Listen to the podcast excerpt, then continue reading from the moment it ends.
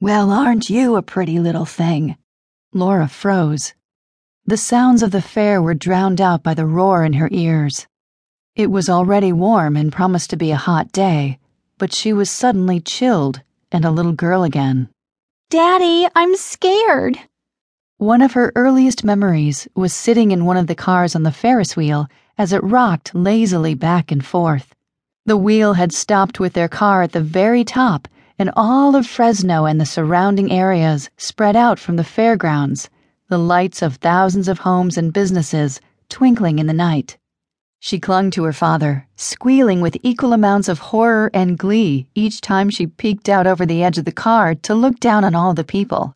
It only took a few seconds before she buried her face against her father's shirt, the fabric fisted in both small hands. His arm around her made her feel safe in a way that not even the belt around her waist and the safety bar locked over their laps could. She couldn't have been more than three years old, much too short for the ride. How had her father convinced the operator to let her on? It wasn't too hard to figure out. Laura's father was persuasive and used to getting his way in his business, in stores, in restaurants, in his home. One thing he always wanted was whatever would make her happy. Nothing was too good for his only daughter. He made sure she had the best clothes, the best toys, and the best education. If she had pointed her chubby hand at the monstrous ride and said, Ride peas, Daddy, he would have done whatever it took to get her on. She didn't know if he had taken her to the fair that first year after her birth, but certainly by the following year he had begun what would be a yearly tradition.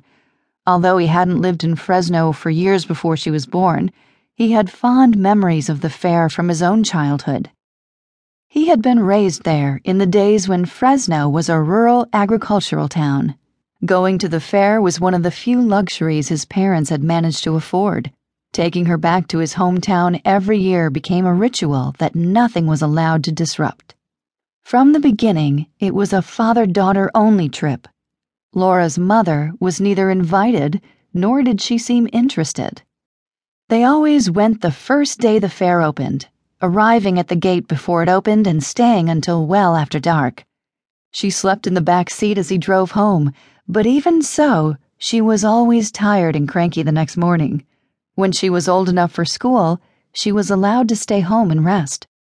No matter what was happening at work, the opening day of the fair was theirs. It continued every year, even after she entered her teens and her father was the last person she wanted to go to the fair or anywhere else with. But he insisted, and he always got his way. The last time she went to the fair with him was nine years earlier, the year she was 25. She was engaged to be married in six months, and she decided that it was juvenile for a married woman to continue going to the fair with her father. Laura watched the Ferris wheel, remembering. She remembered the exhilaration of rising in the air, the way her stomach did flip flops as they descended. Most of all, she remembered being three years old. She remembered thinking her father was the biggest, strongest, bravest man in the world. She remembered that feeling of assurance that nothing could hurt her as long as he was holding her. She looked over at him now. It was the first day of the fair, and she was there once again with her father. He didn't look big, or strong, or particularly brave. Today, he just seemed lost. His hair was white. He didn't stand as straight as she remembered from her childhood. He certainly didn't exude the confidence and authority that had always convinced everyone from powerful CEOs to Ferris wheel operators to accede to his wishes. Daddy, do you remember taking me on the Ferris wheel? He smiled at her. I think there's time for nine holes before that meeting. Dad, we aren't at the golf course. We're at the fair, remember? The Fresno Fair. You and I used to come every year.